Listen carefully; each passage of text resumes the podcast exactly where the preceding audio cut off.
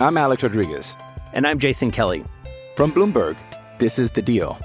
Each week, you'll hear us in conversation with business icons.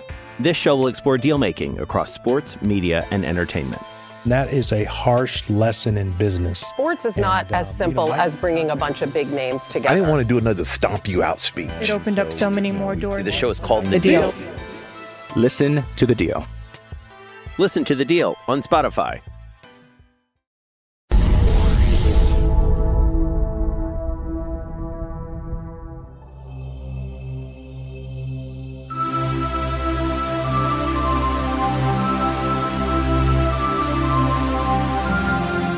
Good Sunday evening, everybody, and welcome into it. This is the Rocky Top Rewind VolQuest on YouTube. I'm Eric Kane. That man right there is Brent Hubbs, and Tennessee, a 40 to 13 winner on the Bayou. Uh, breakfast on the Bayou. They had lunch. They had a celebratory dinner on the way back, 40 to 13. When it had 20 to nothing, led by as many as 30 in the second half at 37 to seven. Brent, this was a beatdown. Tennessee went on the road, picked up its third win of the season over a ranked team. And of course, we're going to get to the showdown that looms next week and all that. But what a win for Tennessee here on the road in SEC play. Yeah, and I think the biggest takeaway from me, Eric, when you look at the stats and you look at everything there, it's the rushing yards that Tennessee gained, and it's the rushing yards that LSU could not gain. And we we talk a lot about the physicality and, and can Tennessee be physical enough in the line of scrimmage, and that was going to be a key coming into this game because uh, you felt like LSU was probably the most physical team Tennessee had played. Pitt being the other the other team, but LSU had run the football for nearly 200 yards a game. Uh, that they had um, not given up a 100 yard rusher to a Tennessee running back. And you see what Tennessee's defense did there uh, in the run game, uh, just 55 yards. Um, really, really impressive what, what Tennessee did in the line of scrimmage. How do you not like what Rodney Garner's group is doing right now in the run game? Eric, he, he again played 12 guys. Uh, he did not play a guy more than 50 snaps in the game. So his rotation's getting a little more frequent, right? I mean, he's not just spelling a guy for six snaps, but he's he's legitimately ro- rotating guys through. He's getting production from places I did not anticipate. I, love what they're doing on the defensive line. I know LSU's offensive line was beat up a little bit, and, and they were in a mixed match situation, uh, but against the run – man, this defensive front's playing good football right now. They'll be challenged on Saturday, as we'll get into. But I was really impressed with with both lines of scrimmage uh, on Saturday. Uh, uh, you know, including the defensive line.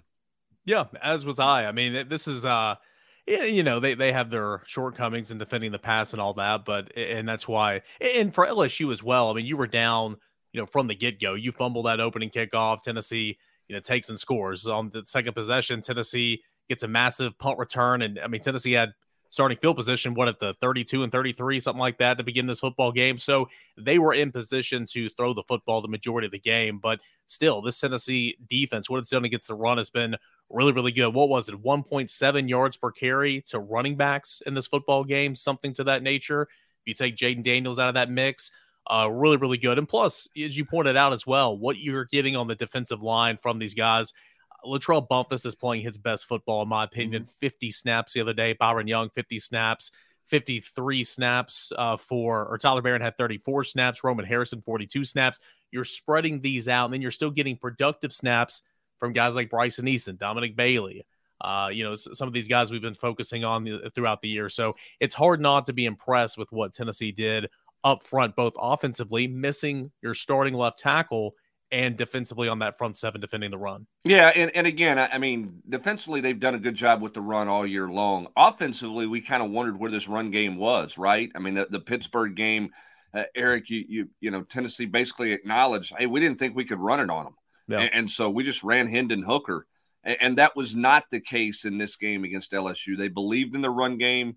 They stayed committed to the run game. They ran it successfully early. Eric, I think they had 14 yards rushing on their first four carries of the game. Um, that second drive, they went, they, they got slammed twice on second and third down there where they had to settle for the field goal after uh, the Dee Williams punt return.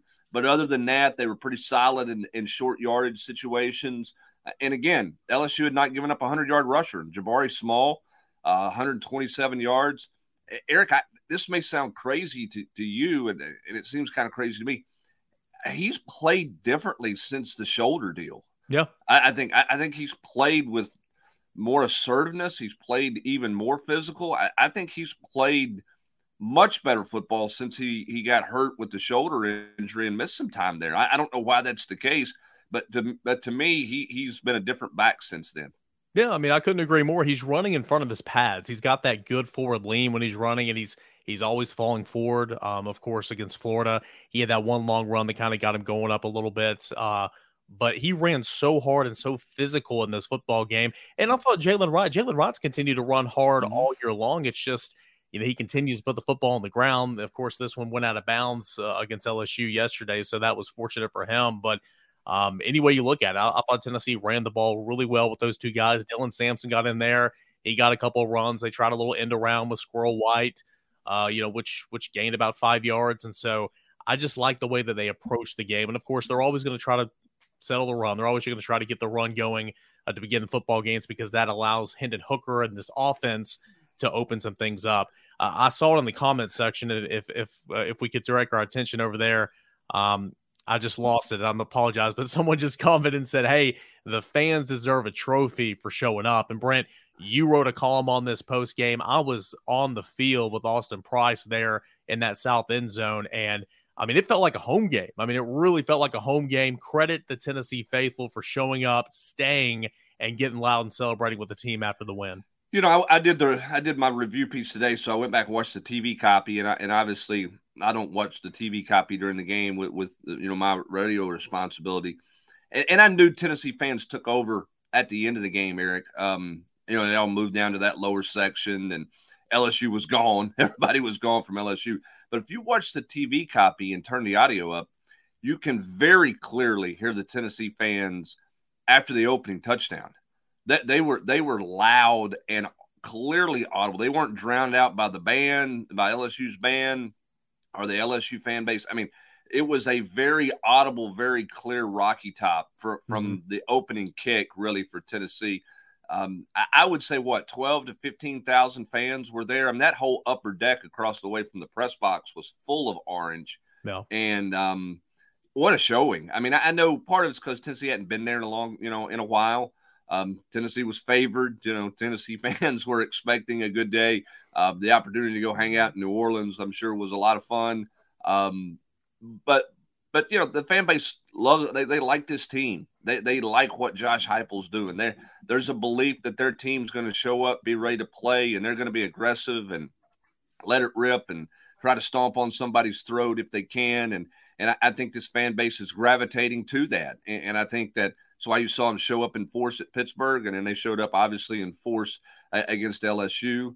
Um, and then what they're going to do, what they're going to do on Saturday inside Neyland Stadium and, and, outside Neyland Stadium leading up to kickoff is, is going to be something that I'm not sure we've seen in, in, a long time. But kudos to them for for showing up and and showing out the way that they did. I, I was most impressed with with the you know just the amount of people that were there. Really, really, and and and tip of the cap to the players and to Josh Heupel for acknowledging those guys after the game. I, mm-hmm. I think that that's important. To in, instead of just giving it a little lip service in, in your post game press conference, to, to go and, and go up and down the line and try to shake some hands, hop in the stands with the fans a little bit if you can. I, I think that resonates with people. I thought that was a really nice move by, by the Tennessee program to do that. Yeah, it was cool. And again, uh, you know, being down there and getting some video of that, and just hearing it and and seeing the uh, the joy and the emotion in the players' faces, and of course the fans who were going wild.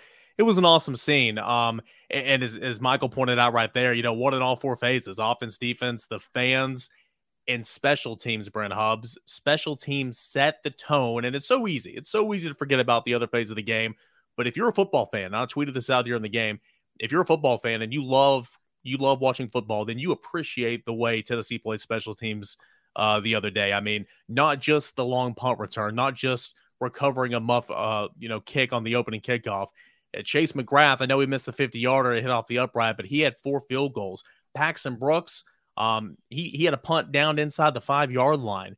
uh, Tennessee looked good. Tennessee looked good on special teams, and I think that unit needed that. The kickoff coverage unit has been pretty stellar all, all year long, but those other units I think need a little kick in the pants, and they got that at LSU. And and, and again, just saying, hey, offense, here you go, go score a couple. We'll spot you 14 points, and then let's see what happens. And ultimately, Tennessee ran away with it. Well, and how how about Josh Heupel um, being committed to putting Dee Williams out there, right? Yeah. Hey, it's your first college play won't you field a punt on the road uh, in, in a stadium uh, with the sun in your face and, and, go and go see if you can make a play?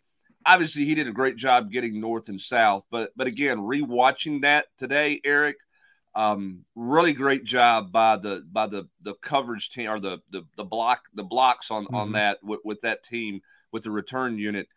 No clip, could have been, could have very easily been a clip. Did a really good job of getting position on that first block to get uh, Dee Williams going.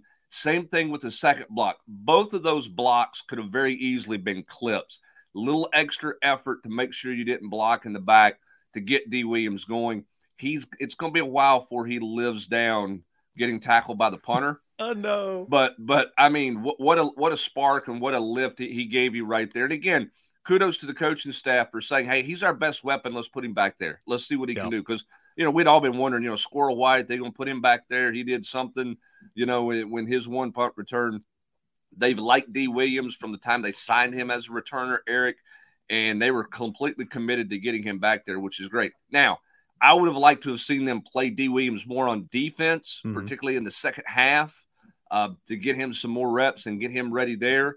Uh, but no, you're absolutely right. Tennessee was terrific on special teams. LSU's been a train wreck on special teams all year long. They've had issues.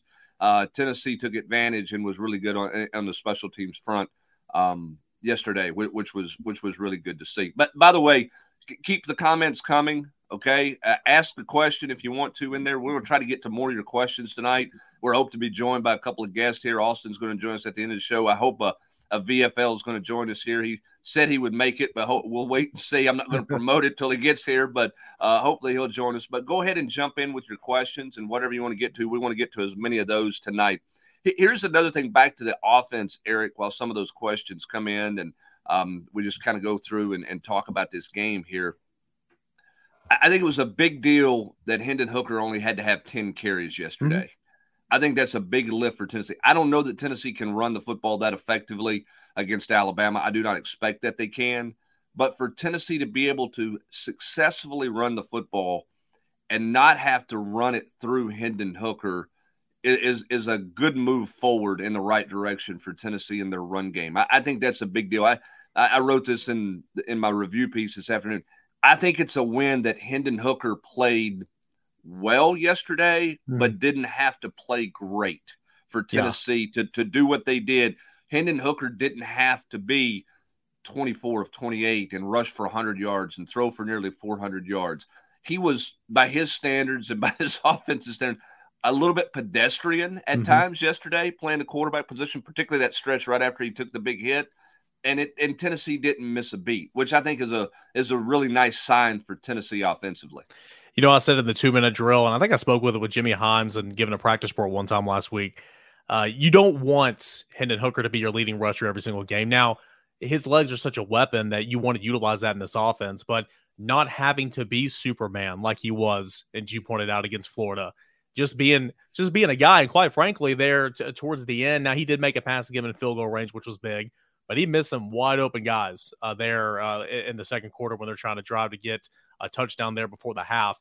Uh, that was after he took that big hit. And of course, that wasn't a run, but still, um, you just want to protect that body, obviously, as much as you can. So the fact that Tennessee was able to get good Jabari Small, um, you know, really just all game long and just kind of kind of pave the way for that run game and that offense, getting four or five yards a pop. I mean, obviously he averaged nearly six yards a carry.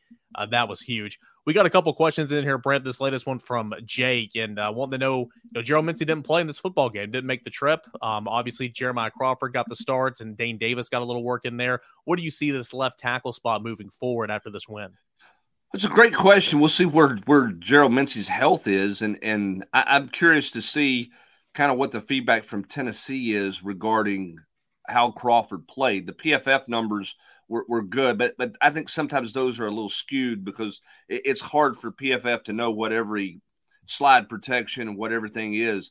To me, it looks like J.J. Crawford or Jeremiah Crawford is the better run blocker between him and Gerald Mincy. But Mincy is more athletic and is probably a better pass blocker. But I thought J.J. Crawford uh, held his own as a defensive or as an offensive tackle, which was a little bit of a surprise to me. The other surprise to me was that LSU didn't flip BJ Ojulari over to his side. I mean, Ojulari went against Tennessee's best offensive tackle the entire game. Maybe Ojulari can't play on that other side. I don't know, but but that one was a little bit of a surprise to me. All right, we're going to get back to your questions. You want to take a break here, right quick, Eric? Yeah. All right, let's let's do a quick break, and then we come back on the other side.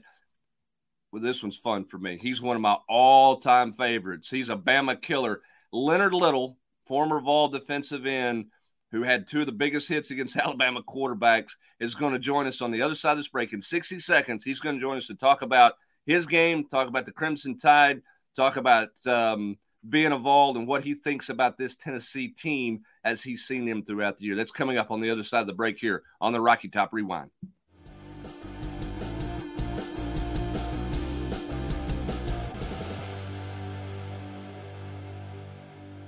Welcome back into the Rocky Top Rewind here on this Sunday night. Every single Sunday night on the Vol- VolQuest YouTube channel, it is the Rocky Top Rewind when we rewind, look at Tennessee's win or loss from the previous day. Of course, this one's a win 40 to 13 over LSU. And then, of course, look ahead as well as we uh, look at Tennessee's next opponent every Sunday night at 8 o'clock. And Brent Hubbs, we got a good one on right now. VFL joining the show. Yeah, we've got one of the best ever. Um, a guy who changed the way the game was played uh, uh, from the defensive end position at the college game um, in my opinion. And that's Asheville native Leonard Little. He joins us here on the Rocky Top Rewind.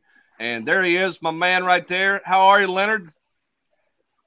How you guys doing tonight? I'm doing great, Leonard. Thanks for taking the time, man. I know you got a lot going on, and I appreciate you taking a few minutes to join us here. Uh, let's talk just how much have you watched of this Tennessee team? I know you've watched them some over the last year and a half. What are your thoughts as a former player on what Josh Heupel's getting done with this program right now?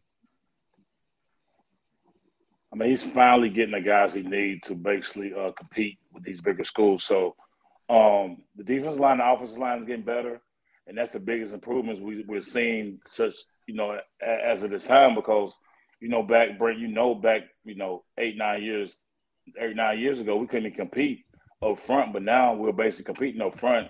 It's making our whole team better now.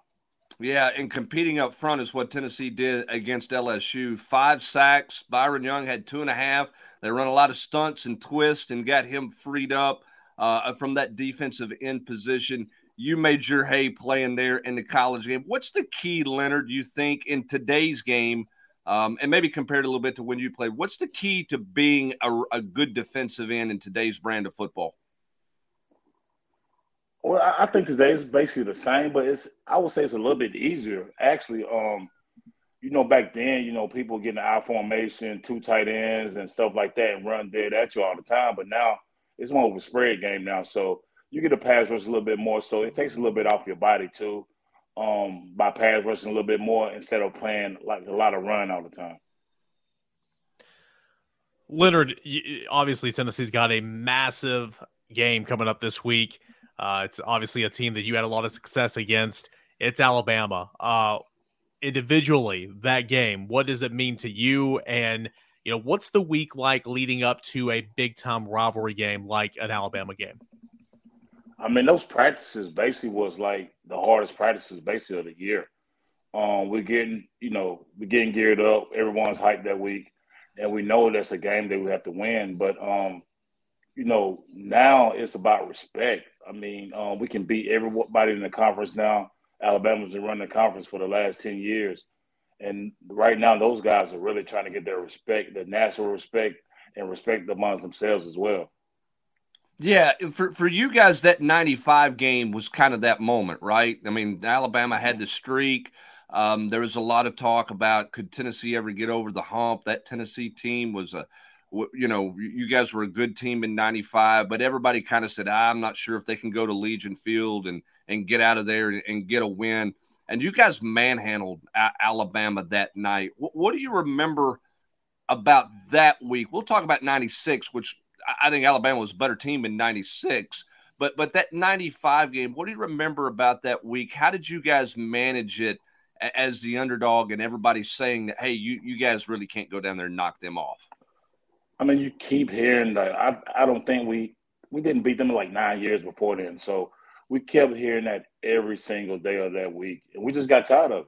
We got tired of it. So when we went down there, we just felt like we couldn't lose the game.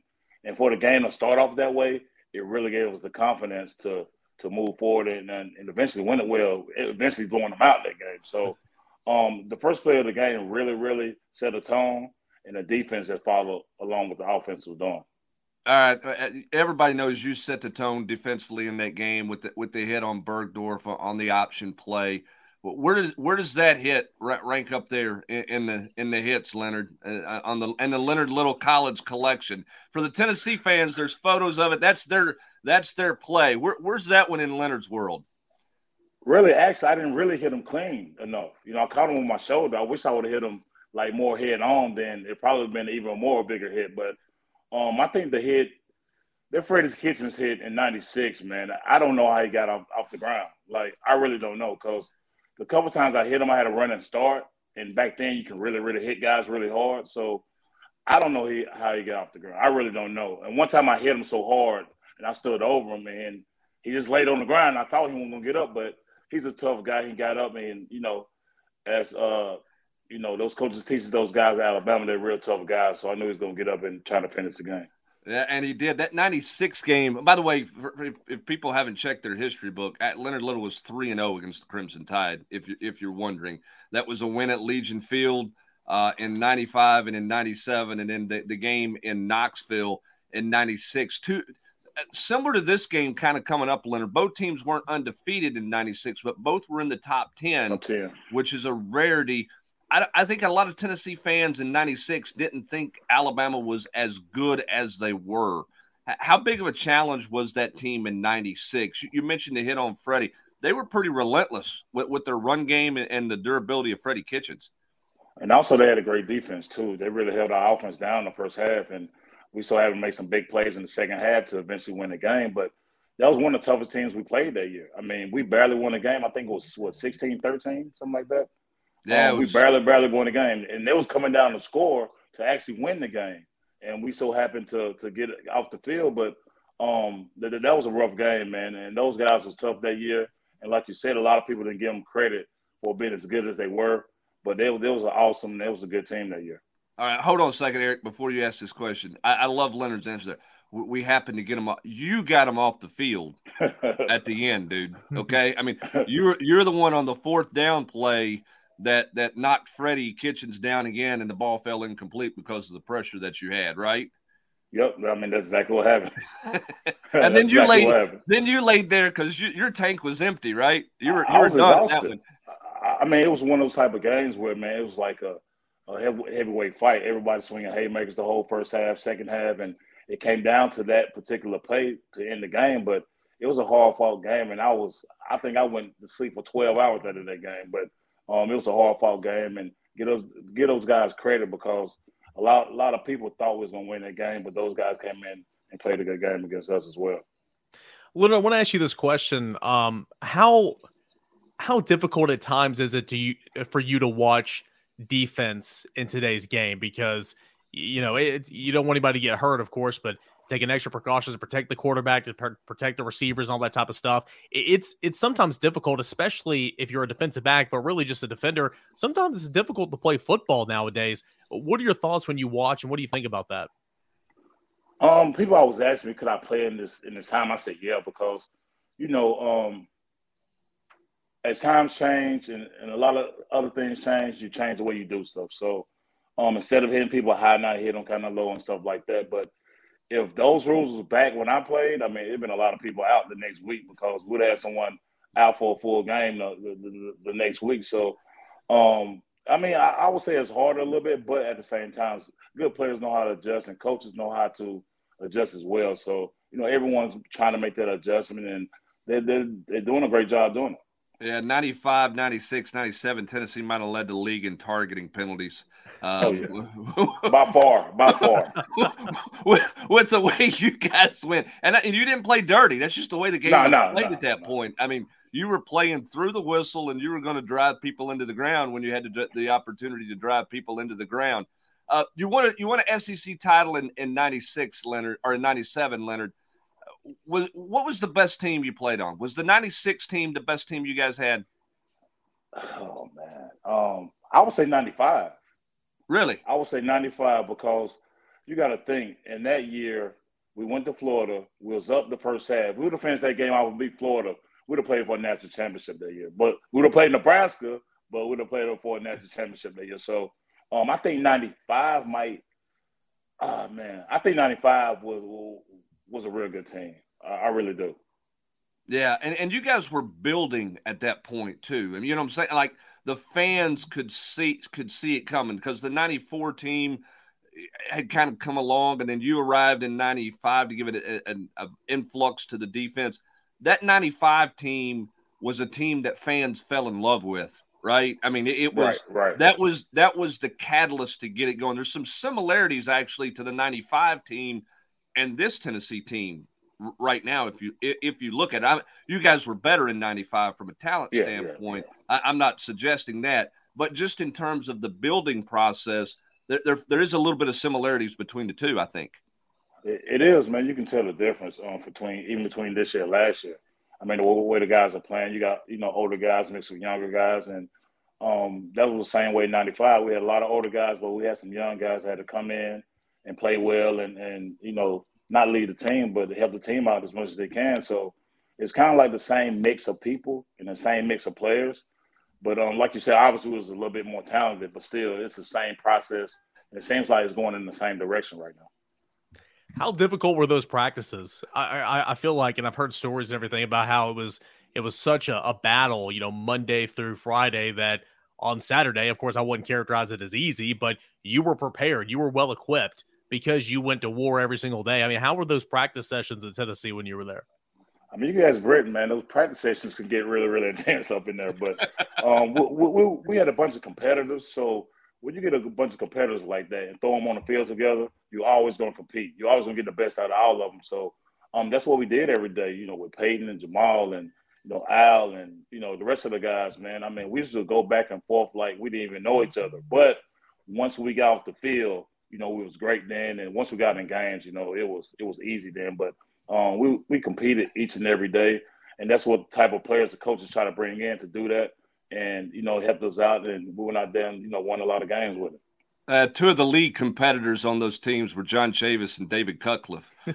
Rules went out the window, didn't they, Leonard? After if, if, if David Cutcliffe ran something and it was against a look that John Chavis didn't think that they were going that was not on the script, then it became a scrimmage. It just became right. football at that point on a Tuesday practice. Like you did something in nine on eight, you're not supposed to do. All right, we're playing football now, right?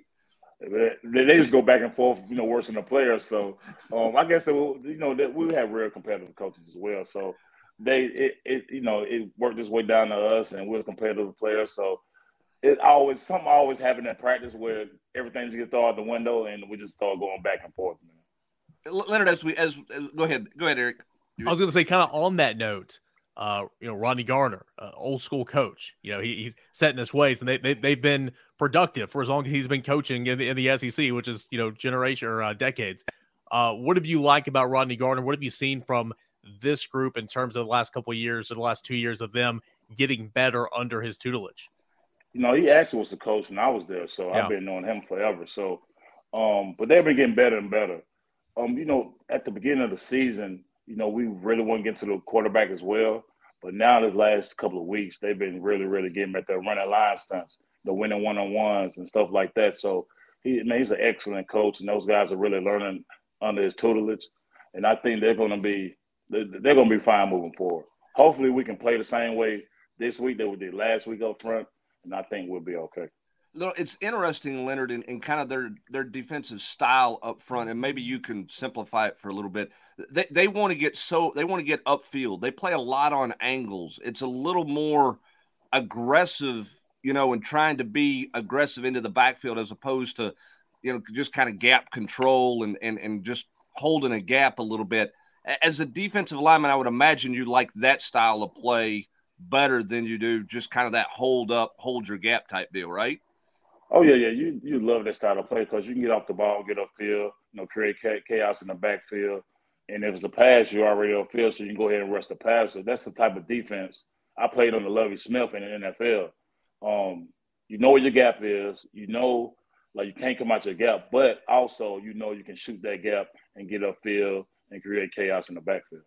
Well, Tennessee is certainly creating chaos. They're not creating Leonard Little chaos, though. They're they're not doing what you did at Tennessee. Le- Leonard, as we as we let you go here, um, what what's your what's your best? Give me a couple of your best memories of Tennessee, and, and it could be a game, it can be off the field. When when somebody says to you, Leonard, what was it like to be a Tennessee football player? How do you respond to that question?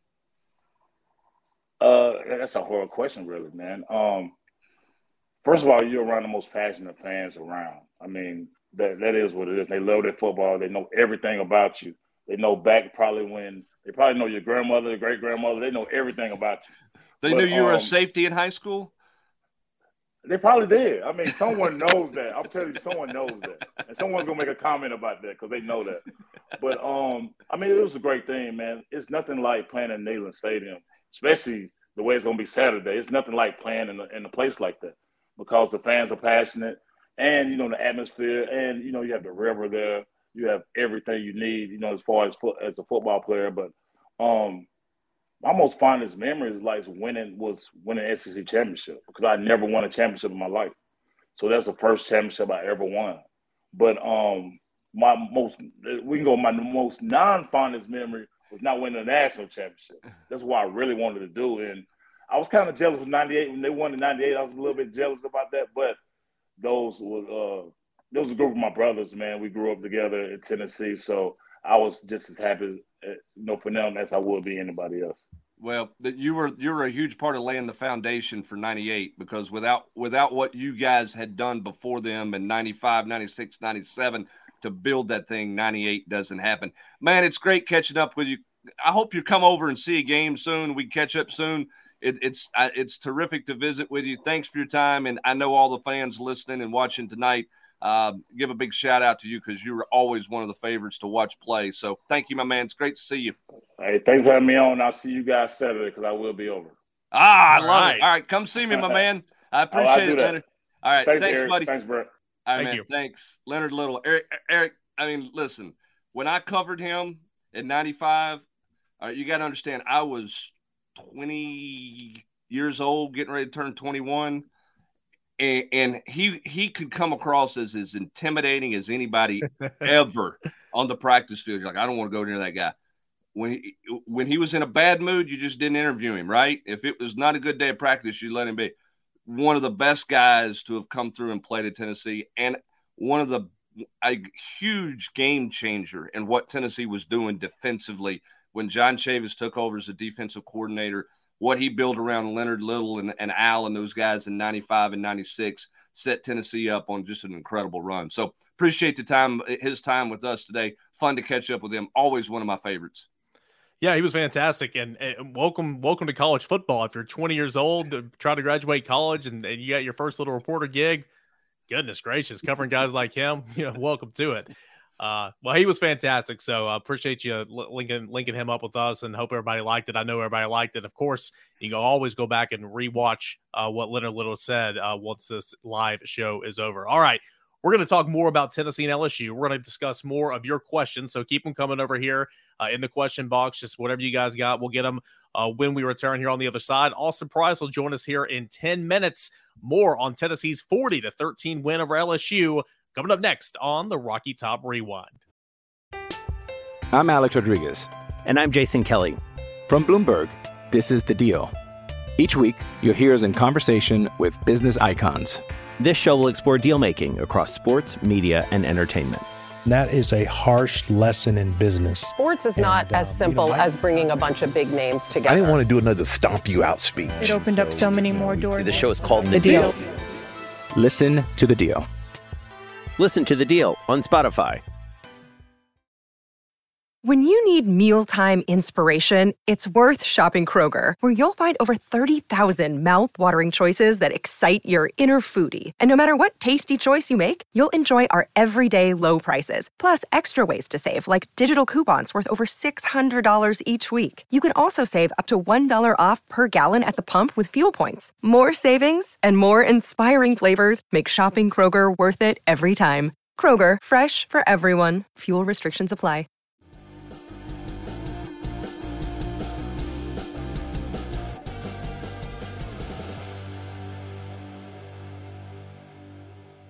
Welcome back into the Rocky Top Rewind. I am Eric Kane. That man is Brent Hubbs. Tennessee a 40 to 13 win over LSU, and it's been a whole lot of fun going back and rewatching that football game, picking up on some of the things that we might have missed out on in real time.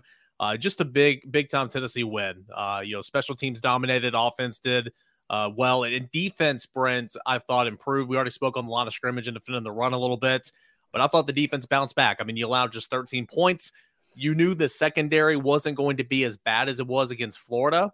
Um, I wouldn't say that they were great, but I thought that they had a nice bounce back day, and the linebackers I thought played uh, a little bit better. Pretty much even even splits in terms of snap counts for Juwan Mitchell, Jeremy Banks, and Aaron Beasley, who I thought Aaron Beasley had a fine game. Yeah, Beasley's the guy who just seems to find the football. And, yeah. and, you know, I don't know if he always goes the right way, and maybe there's some limitations of things he can't do uh, from a pass coverage standpoint, and maybe that's part of the issue. But his production compared to, to Banks and, and compared to Mitchell, uh, it, game in and game out seems to be better. I mean, his play on the fourth down stop, I mean, he shot that A gap perfectly on the run play there uh, for the tackle. Jeremy Banks, though, had a really nice pass breakup in man coverage down the sideline. That was a really good football play.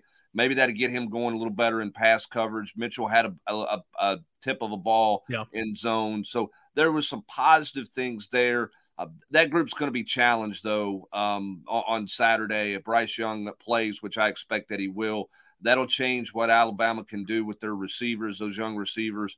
Uh, you know, getting better seemingly each week. So we'll see where they are and where Bryce Young is.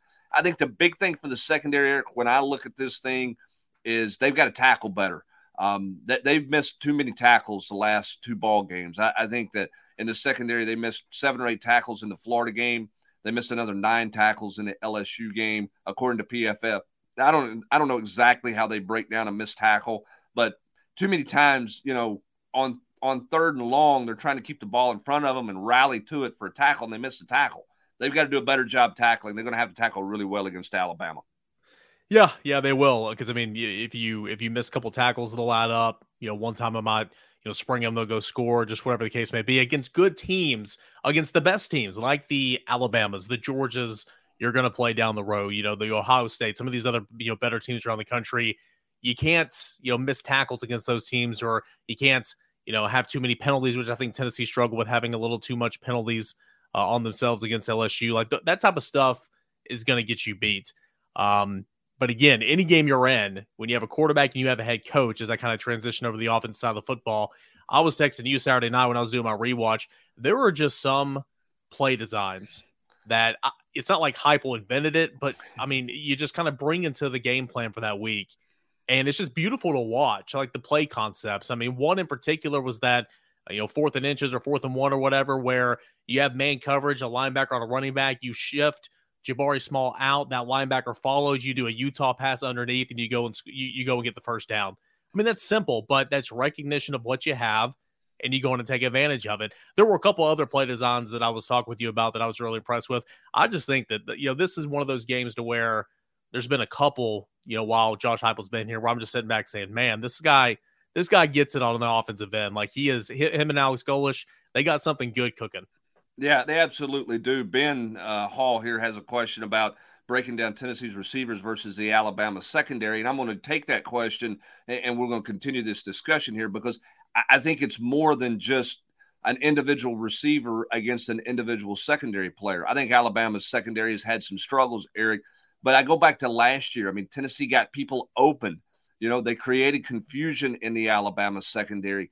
Tennessee does some really hard stuff um, the, for, for teams to defend. I, I thought, you know, they, they've clearly felt like they could take Bru McCoy and stack him in this game and, and get him w- with the safety on the slant. And that's something that they that they wore out. That's not something we'd seen Tennessee run a ton of slants with Bru McCoy, right? New wrinkle in the game. You mentioned the Utah pass. Um, just different things that they that they do. I mean, at, at the end of the half, um, Hendon Hooker missed it, but but um, they they analyzed it on the TV coverage. I mean, the the LSU safeties were split outside the hash. The middle of the field was so wide open, yeah. and they set that up with a little motion for Princeton Fant to come right down and cross the middle on a crosser in the middle of the field, and he was wide open. It was a missed play, but it was set up perfectly by the way that they had manipulated uh, LSU's secondary. So the question in this game is how much can they manipulate Alabama's secondary? Nick Saban's an old secondary coach. He takes pride in what his DBs do. Josh Heupel and Alex Golesh take a lot of pride in being able to get guys wide open. I think it's going to be a great matchup if Tennessee's old line can hold up and give Hendon Hooker some time because I think it's going to be fascinating the chess match of, of trying to, to, to manipulate both sides of the ball or to manipulate Alabama's secondary and try to get them open. This is on the text line that you can't see right now, but got a buddy chiming in saying, Hey, the four minute offense, boy, that was an eight minute and 27 second offense there in the fourth quarter. Tennessee just iced it away. What a difference a week makes. Now, again, Tennessee had a big lead. It wasn't necessarily the same stakes as it was against Florida, but learning how to ice, I thought they looked so much more comfortable this week doing that. And maybe that's because you're up 24 points or whatever the case was. That looked good in the fourth quarter. That four minute offense slowing some things down compared to the last time we saw it, which was Florida. And it just kind of looked awkward a little bit. Yeah, no doubt. I mean, they they were much more comfortable in managing the play clock, getting in and out of the huddle. You didn't feel like getting, you know, getting out of the huddle that it was a situation where it's like they're not going to get the playoff no. type deal. Um, they got there and got set and got themselves a chance what I liked about this one, and I think LSU helped them a little bit here, but they did a really good job of hooking the end. And so the run plays in that drive were not just, hey, we're going to run in the A gap where you can load up and hit us just to milk the clock. They bounced a couple of those plays. They set up a couple of those, um, you know, to where they could get the corner on it. I thought they were more creative in the run game there than they were in the uh, Florida game to end the no. four minute drill. And, and and I think that paid off. Now I think LSU was gassed, and that probably helped them a little bit. Um, but but I thought they were more creative with what they did in the run game uh, in that drive than they were in in the play, um, you know, in, in the drive that that they had against Florida. Adam wants to know how does the offensive line handle Will Anderson Jr. I don't know. That guy's best player in the country. No clue. It's going to be a challenge, much like BJ Ojulari was a challenge, and Ali Gaye um, you know, Tennessee did you know pretty well against them. Uh, of course, Anderson Jr. is a different type of player. Uh, you know, we'll we'll assess it as the week goes on, but that's going to be a challenge for Tennessee. And, and, one other one I want to get in before we get to Austin Price. Uh, Carter wants to know, obviously, uh, about Cedric Tillman. I, I think that's going to be a thing to wear, much like last week. See what it looks like as the week goes on. Uh, you know, medical staff and he will continue to evaluate that. He's in much better shape now than what he was this time last week and the week before, obviously. But uh, Brent, I still think that's going to be very much a game time decision for Cedric Tillman. And hey, if Tennessee doesn't have him, they're going to roll out with what they've done the last two weeks, and nothing's going to change in terms of their attacking mentality. Yeah, no doubt about that. And, and, and I think there's going to be a lot of assumption nationally throughout the week that Tillman's going to be back. I think that's premature. No. I'm not saying he won't get back, but I think that's way up in the air right now. I don't think that's any kind of given at all. I know how much Cedric wants to play in this game. Not that he didn't want to play in the LSU game, but he really wants to play in this one. I think he's kind of earmarked this one as his first realistic shot at getting back. But I don't think it's a given that that he's going to get back. Now, if he can't go in this one, you set him till Kentucky and he should be no fully healed. So that'll be something that the medical staff will, will deal with. He is running a little bit. He's in a shoe. Um, he's not in a boot all the time. So that's a positive thing. And real quickly on Anderson before we get a break, I was a little surprised last night in that Texas A&M game. Alabama blitzing as much as they blitzed in that football game, particularly the in the fourth quarter and on that last drive. They, they did they didn't drop and play much coverage at all, Eric. I mean, it was a full blown attack mode, um, which was a little surprise to me because it kind of gave you the feeling they weren't sure they could get home with their front um, you know, and so I was surprised they were they blitzed as much as they did. They blitzed a whole lot in that game. Now I know they wanted to try to disrupt Haynes King and, yeah. and get to him, and they knocked him around a good bit. That's bit. what I think it was more about, just making him make a bad decision. Now that leaves one on ones. And if you can get the ball out there, you're going to give yourself a chance with those corners. If you can hold the, if you can hold up just enough um, from a pressure standpoint, you're going to have a chance to win down the field because you're going to play a lot of man coverage and a lot of one on ones if they're going to blitz that much. Yep, and we'll continue to talk about it all week, Tennessee and Alabama. But first, some more thoughts on Tennessee LSU and some recruiting news for Tennessee. We'll get Austin Price on uh, here in 60 seconds when we return right here on the Rocky Top Rewind.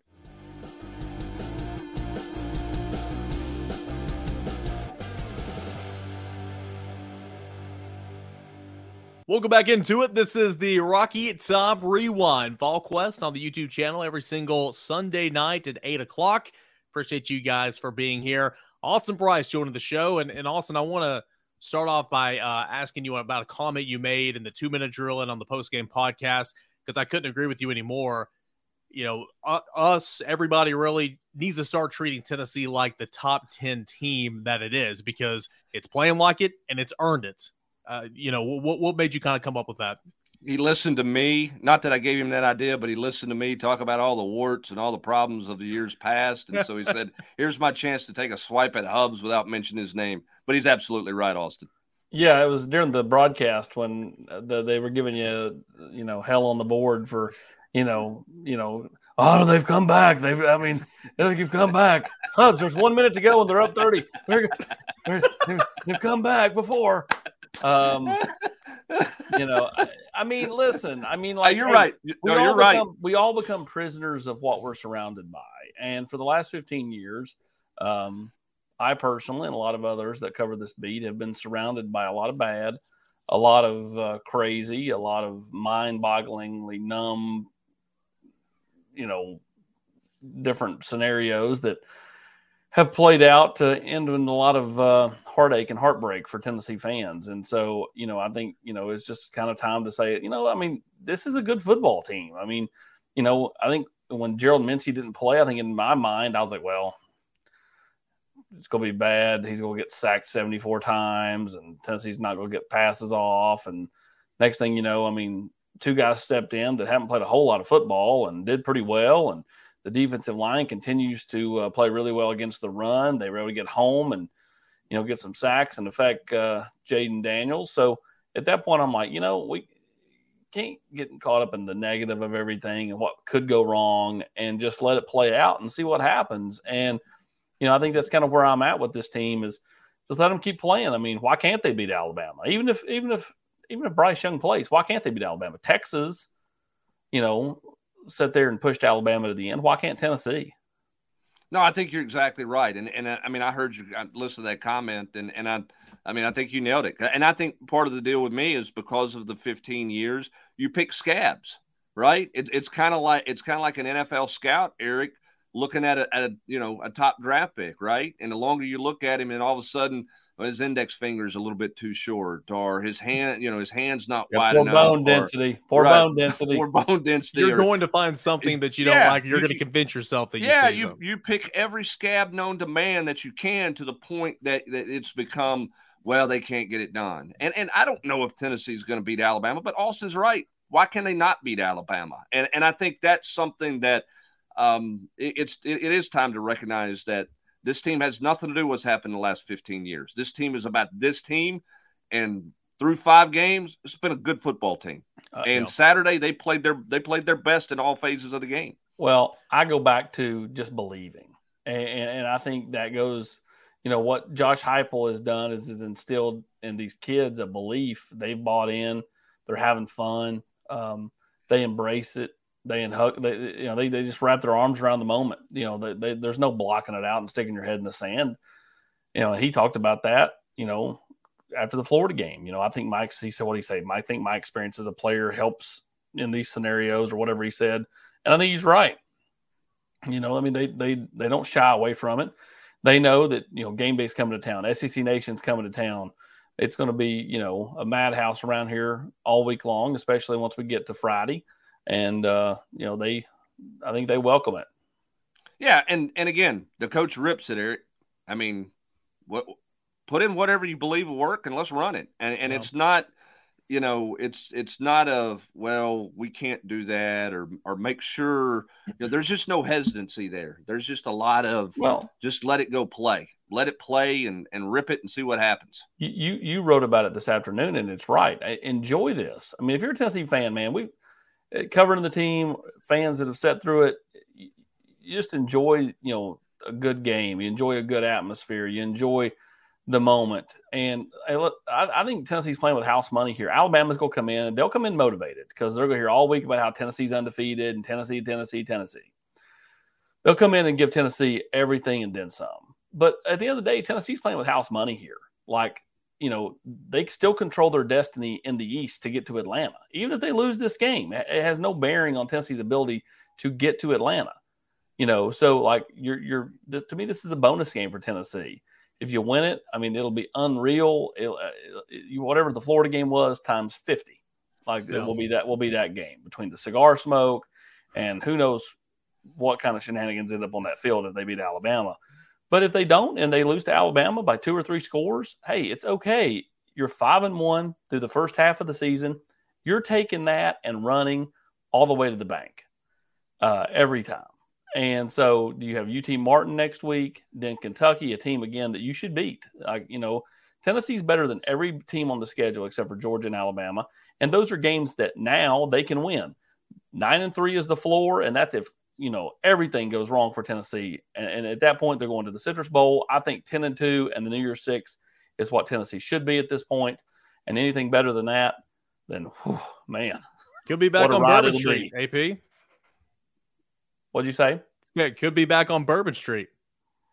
Yeah, we'll make sure this time we'll make sure Eric Kane holds one of those, you know, 24 feet pythons and and uh, you know, see what happens. Yeah, yeah, probably not gonna do that. But I, I always go back to this as well. And I mean, obviously, it's a team sport, and and you know, to beat a team like Alabama, you're gonna have to play some good defense, and you know, uh, special teams will need to step up and you know make a play for you. I know it made a couple of plays for you against LSU, but again, if you have a quarterback that is is good and can let it rip and protects the football, but is not um is mindful of the football, takes some chances, but also isn't going to just put it in harm's way. And that's what Hendon Hooker is you know, you're going to have a chance in a game like this. I mean, Tennessee, of course, you, you would go back and look at the past games against the big three, and uh, Tennessee was a one score game in the fourth quarter, yada, yada, but still lost by, you know, 25 plus or whatever it was. Um, I just think Tennessee, when you have a guy like Hooker at quarterback and this offense, the way it's humming, you are going to give yourself a chance. Now, something I will be on the lookout for, and of course, we'll talk about as the week goes on against Georgia, against Alabama uh, you know, against Florida a little bit. You couldn't run the football. You know, couldn't run the football, and Tennessee will need to run the football. And I think we have a better idea of what this run game is. Now, they put up over 200 against Florida and LSU. Does that mean they're going to do that against Alabama? I'm not saying that, but the run game, the non Hendon Hooker run game, will still, as always, need to be important in a games like this to allow Hendon to go out there and do just that, Brent, and just let it rip. Yeah, remember this too. A year ago, though, Austin, there was no Hendon Hooker run game. Bad knee, you know they couldn't they couldn't do it. They were trying to survive at right tackle um, with with Dane Davis, who had not played a lot of football, really limited some of the things that they could do. They, they played that Alabama game with some pretty good offensive limitations, and, and still had it a, a, football game midway through the third quarter. And, and I It was a think one that, score game going to the fourth. yeah, I mean, and I, I think that that Tennessee, I think the players take confidence from that, you know, and, and, I think Eric's right. You take confidence from the fact that you got a quarterback who you feel like can can do anything against anybody in this system. I agree. I, you know, ultimately, I just think that it, the team really just has got a, a, such a buy-in. I think Darnell and the offensive lineman buy into Elarbee. I think the defensive linemen have bought into Garodney. I think the whole team's bought into hype. I mean, I, I think there's just such a belief system and a, a trickle down effect. And then when you throw in that you're right, when you're good at quarterback, it just cures a lot of ills. I mean, you look around college football. I mean, yeah, they're A and M had a chance, and they, you know, they just get crappy quarterback play. Even a couple of plays they did make, it was just, you know, Evan Stewart going up and just being a being a dude, right? I mean, it wasn't like you know Haynes King was up there just dropping dimes. Um, I, I think, you know, for me, the key in this football game, and I know we're, you know, only got a couple of minutes left, is going to be blocking. And I don't mean at the, I don't mean on the offensive line. I think it's going to be key how Tennessee blocks at wide receiver in this game. The perimeter had a couple of penalties uh, yesterday, blocking the back, hold. They Tennessee teeter, do that. Austin. Tennessee can't do that in this game. They've got they've got to be really really clean in that regard because I think they're going to use that quick game to keep Will Anderson off of Hendon Hooker. I mean, they'll take some deep shots, but I think for the most part they'll they'll they'll use that quick game and they can't get those penalties and all of a sudden be playing at second and 22 and things like that. Yeah, I mean they, they they teeter on that line. They hug that line every single game. It's about if the ball is thrown before or behind or in front of the line of scrimmage. If it's thrown behind, you go out there and block. You know those quick p- passing games. You remember Cedric Tillman last year, Velus Jones last year, uh, even JaVonta Payton, a couple of those at Kentucky. You know those quick you know screens out to the wide receivers, get up and go. Um, if it's behind the line, you can go up there and block. If it's in front of the line, you can't. Sometimes you throw it right at the line, and maybe it should have been behind the line. You got Bru McCoy out there blocking, and that's why you get flagged. Uh, but Tennessee's going to continue to do that. But you need, as, as you pointed out, you don't need to have penalties on yourself because, of course, that can come back and get you. Um, one other thing I want to I want to mention: Tennessee has been so good against the run. Jahmyr Gibbs, a challenge. Of course, Bryce Young's probably going to play in this football game, but if not, the backup quarterback is a load. Mhm. Brent, how do you like Tennessee's uh, rush defense against a good team and a good offensive line like Alabama? Well, I, again, you go. I think it goes back to tackling. You, you, you, you know, because in this game, if you miss a tackle, it, it it may be a house call, right? I mean, if you if you miss a, a, a tackle on the edge with Jahmyr Gibbs, you know, as we saw in the Arkansas game, he just run away from everybody. So I think how Tennessee tackles defensively uh, will, will be really important in this game. Uh, they they've done a good job not giving up those home runs. Um, they they got to not give up home runs in this one, and um, so so we'll see. I, I think to, to defend the run, they've got to do what they've been doing. Uh, but this is a guy who will pop it outside. They haven't played a ton of guys who want to bounce. Austin Jahmyr Gibbs has no problem bouncing, so Tennessee's going to have to be really good tackling off the edge. No, I mean, Tennessee Tennessee can hope that you know he, he thinks that because he's at Neyland, he has to backpedal when he runs That's right. because that's what he worked out as. Because Jim Chaney wanted him to play corner. I don't think he's a running back. Him a corner. Let's work him out at corner, Da. Yeah, well, he's a pretty good running back now, and uh, hopefully Tennessee will uh, get the better of him next week when the Volunteers take on the top ranked in one of the polls, the top ranked Crimson Tide of Alabama. Of course, we're going to have plenty of coverage breaking that all week down at VolQuest.com. If you're not a member already, $1 for one year. No better time than right now. It's a top 10 matchup. We're going to have continual coverage at the front side on the general's quarters all week long. And of course, like this video, get, help it get 500 likes and support the show and support the site on YouTube as well. Uh, Logan, my grandfather graduated from Duke. That's why I have the stuffed animal. Michael, the Brave stuff is never coming down. World champs, Atlanta Braves, looking for a repeat. We'll be back for the Sunday night re- the sun the Rocky Top rewind next week to rewind and look at Alabama. But all week long, we'll discuss it at VolQuest.com. For Austin Price and Brent Hubbs, I'm Eric Kane. Thank you so much for hanging out with us here on this Sunday night. This has been the Rocky Top Rewind. Step into the world of power, loyalty, and luck. I'm going to make him an offer he can't refuse. With family, cannolis, and spins mean everything. Now, you want to get mixed up in the family business. Introducing The Godfather at ChumbaCasino.com. Test your luck in the shadowy world of The Godfather slot. Someday, I will call upon you to do a service for me. Play The Godfather now at ChumbaCasino.com. Welcome to the family. No purchase necessary. VGW Group. Void where prohibited by law. 18 plus. Terms and conditions apply.